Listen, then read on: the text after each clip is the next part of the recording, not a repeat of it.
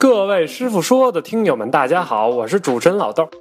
以前啊，有一句古话叫做“棒下出孝子”，但由于现在西方教育理念在我国碾压性的发展，以及法律知识的普及，这句古话一度成了千夫所指的封建糟粕。但与此同时呢，仍然有相当部分的家长对虎爸虎妈的教育方式是比较认可的。更何况啊，这小坏蛋们有时实在是让人气得发抖啊！不打一顿，真是要上天的节奏。那我们今天啊，就暂时无视一下法律问题，来谈谈这个技术问题。这一期师傅说的题目就是啊，如何科学的打孩子。首先，咱们先明确一个问题：很多啊，自以为不打孩子的人啊，实际上习惯使用这种冷暴力。什么叫冷暴力呢？这冷暴力和热暴力本质上是没区别的，都是通过暴力手段来给孩子以痛苦，从而来给孩子一定的惩戒。具体来分，家长一般都是通过向孩子施加心理上的痛苦来达到教育的目的。比如最常见的方式，就是通过语言的威胁来剥夺孩子的安全感。比如说，再不哭，妈妈就不要你了。还有呢。孩子想买个什么东西的时候，父母不给买的时候呢，直接把孩子扔一边，自个儿离开了。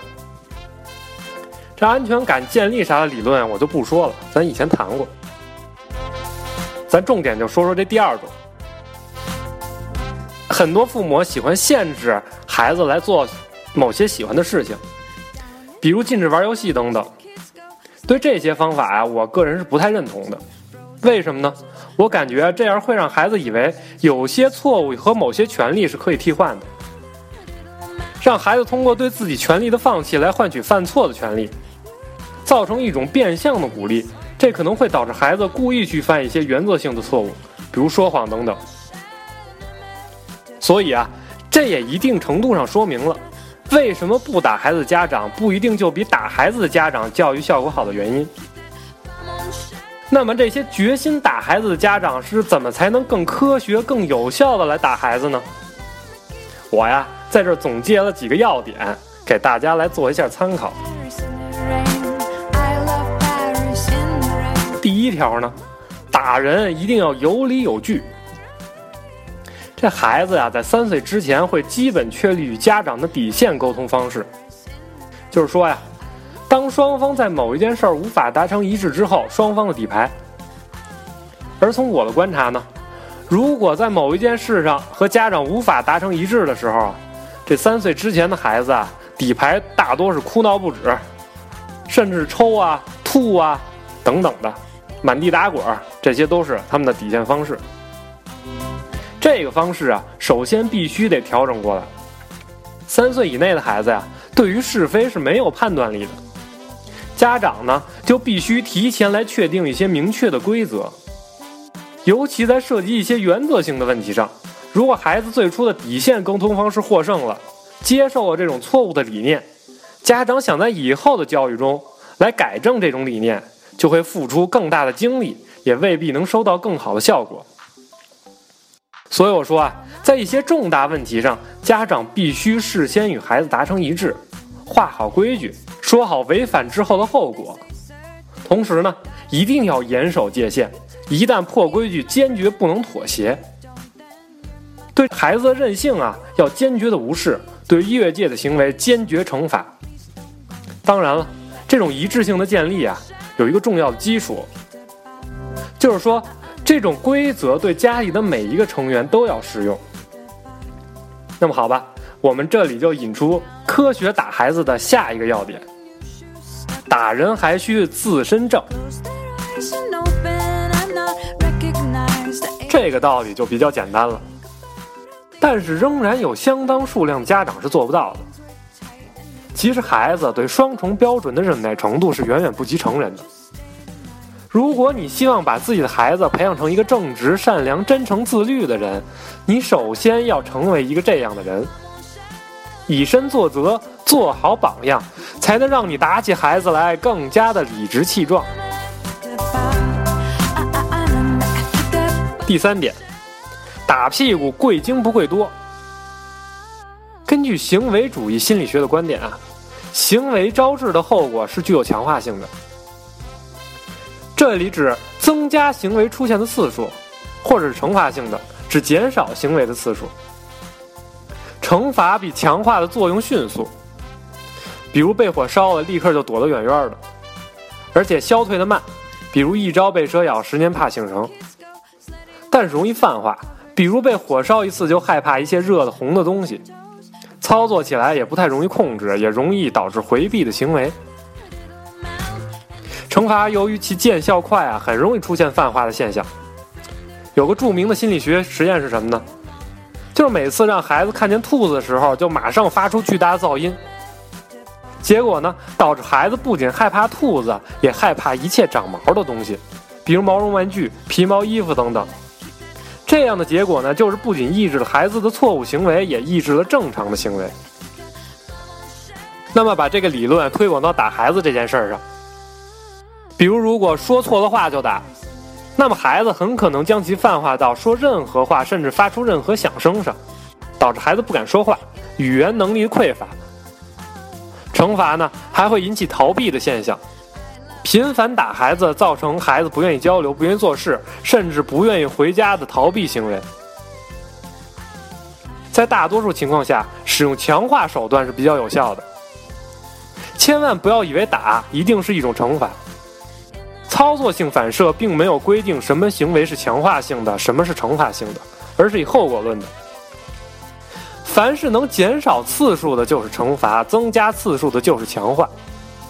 如果发现越打越来劲儿这种情况，你一定要记得赶紧放弃打的方法，来寻求其他的强化方法来对孩子进行教育。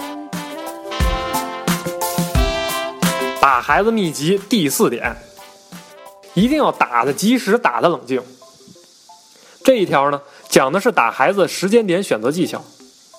一开始听起来好像有点矛盾，但实际上这划定了一个比较明确的时间范围。打的及时，是因为惩罚是讲究可预见性和临近性的，打就打当天发生的事儿，切记当天不打，事后好几天才想起来打。这种打法只是你家长自身情绪的一种发泄。并不能起到减少孩子行为的作用，一定要让孩子把挨打与某件事情建立起联系，让他知道做某件严重事情必然会挨打，而不是有时打有时不打。这样打法起不到任何的作用。打的冷静指什么呢？是家长在气头的时候千万不要打孩子。一个呢，这时候下手没轻重；二呢，一定要给孩子一个辩解的机会。这其实啊，与打孩子秘籍第一条是相通的，打是手段而不是目的。孩子对理和据的认同是要依靠讨论而获得的。过于迅速的出手呢，往往会淡化打屁股这件事儿的仪式感，削弱其威慑力。打孩子秘籍第五条，做好打骂的有机结合。打完了不行还得骂吗？没错，必须得骂。这不骂呀，就大大减弱了打的意义。为什么呢？两个理由特别重要，家长一定要牢记。第一，家长必须去了解孩子犯错背后的深层原因。家长要意识到，小朋友怎么了和我自己怎么了是两件事情。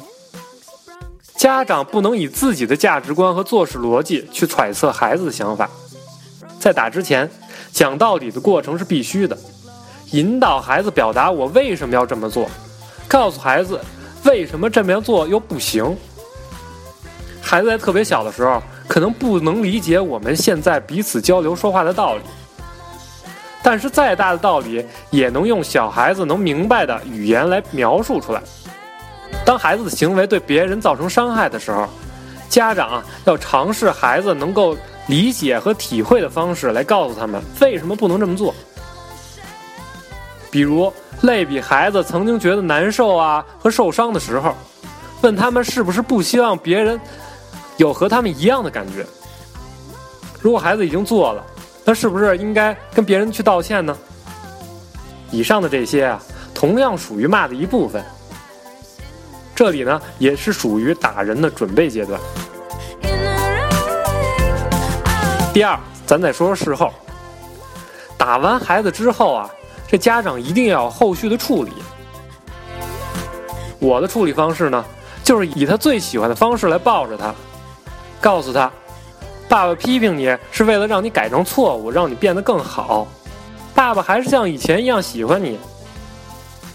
另外呢，打完之后要继续讲道理，趁着打人的余威继续趁热打铁，晓之以理，动之以情，最后说的孩子心服口服才完事儿。这一点呢，能够让孩子理解家长打他完全不是为了泄愤，而是一种保护他的方式。秘籍第六点其实就一句话：打人不打脸，打孩子不抄家伙。原因呢，不解释。